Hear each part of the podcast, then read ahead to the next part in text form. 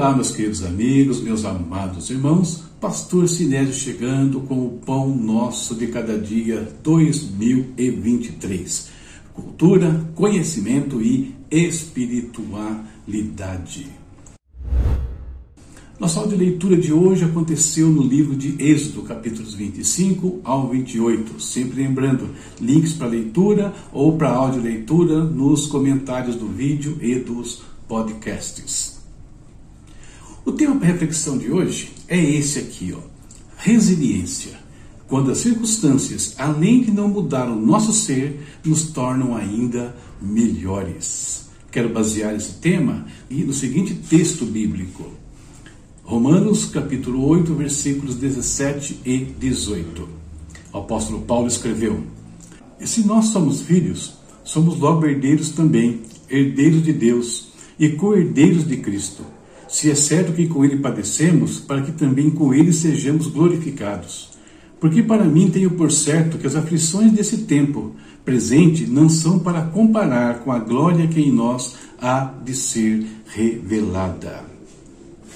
E as datas que vão ser o roteiro da nossa reflexão na sua tela são estas. O dia de São Sebastião, que viveu de 256 a 288, portanto morrendo bastante jovem o Dia Nacional do Farmacêutico, instituído em 2007, o Dia Nacional da Parteira Tradicional, instituído em 2015, e o Dia Nacional do Fusca, instituído em 1989. Essas são as datas, esse é o texto e o nosso tema para hoje. Resiliência, quando as circunstâncias, além de não mudar o nosso ser, nos tornam ainda melhores. As adversidades estão presentes na vida de todos, de uma forma ou de outra, com maior ou menor intensidade. E uma situação famosa, que se tornou proverbial até, foi a provação de Jó. E ao final, como ele se saiu? Muito melhor do que antes. E as datas de hoje falam de adversidade de uma forma ou de outra. Presta bem atenção. Sebastião viveu num período onde a igreja sofreu uma perseguição sem precedentes movida pelo Império Romano. E qual o resultado disso? Bom, primeiro que ele resistiu à perseguição e não negou a sua fé. Segundo, que a igreja experimentou naquele período, apesar de toda dificuldade, um período de grande crescimento. E mais ainda, ela sobreviveu e resiste até os dias de hoje. Depois nós temos a, o, o farmacêutico também ligado ao período de adversidade, as doenças, as enfermidades diversas que assolam indivíduos. E ali a função dele é trazer algum alívio e ainda ajudar na aplicação correta dos medicamentos. Ele nos lembra que nas Escrituras, em alguns casos, antes mesmo que viesse a cura milagrosa, alguns medicamentos eram aplicados em algumas pessoas. Então, temos aí o dia do farmacêutico também. As parteiras tradicionais já existiam no mundo muito antes que viessem as maternidades e os hospitais. E elas eram o único ponto de apoio para as mulheres né, na difícil hora do parto. E passado aquele momento de dor ali, de muita tensão, vinha à luz uma criança e a alegria então tomava conta de todos momento difícil e depois vinha um momento de alegria por conta do nascimento. E o que falar do Fusca? Você sabia como é que foi criado esse carro? Ele surgiu durante a Segunda Guerra Mundial para ser um veículo de transporte leve e resistente. E depois que passou a tragédia da guerra, ele se tornou um dos veículos mais vendidos do mundo. Só no Brasil, o Fusca liderou as vendas durante 20 anos consecutivos. Friedrich Nietzsche disse: Aquilo que não me mata só me fortalece.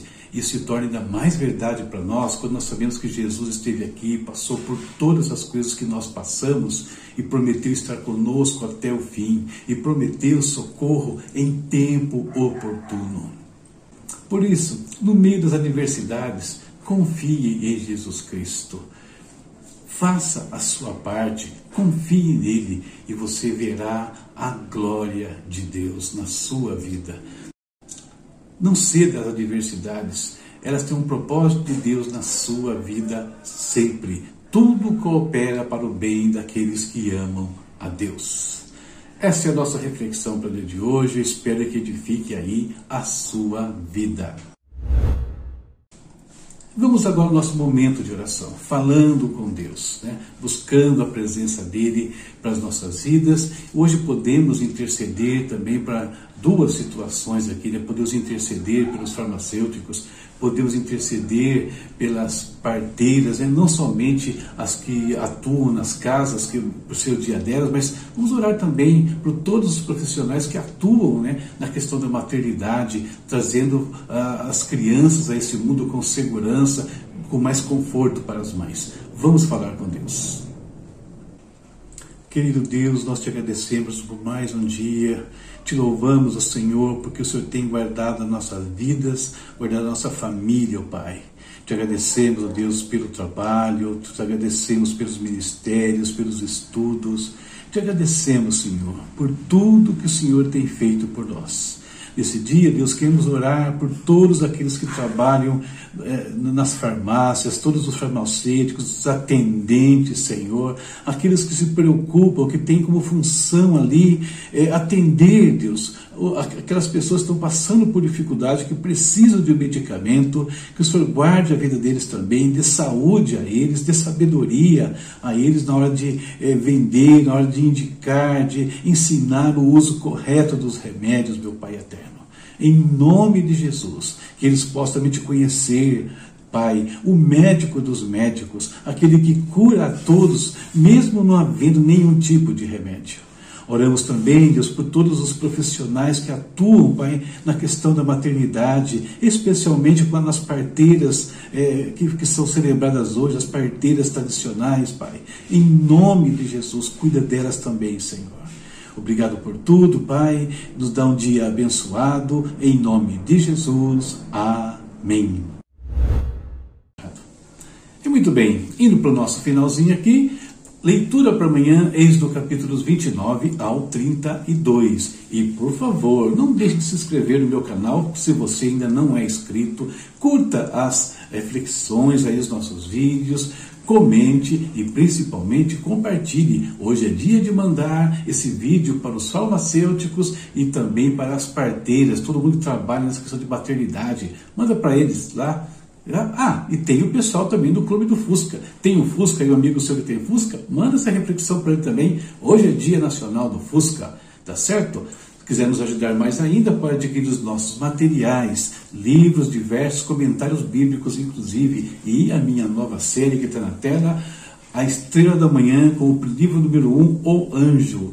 Você nunca, você nunca viu o plano de redenção dessa forma que eu coloco nesse livro. Vale a pena dar uma olhadinha, tá certo? E nossa chave Pix está aí, caso queira nos abençoar de uma maneira mais direta. Deus abençoe a todos e até a próxima, se Deus quiser. Tchau, tchau.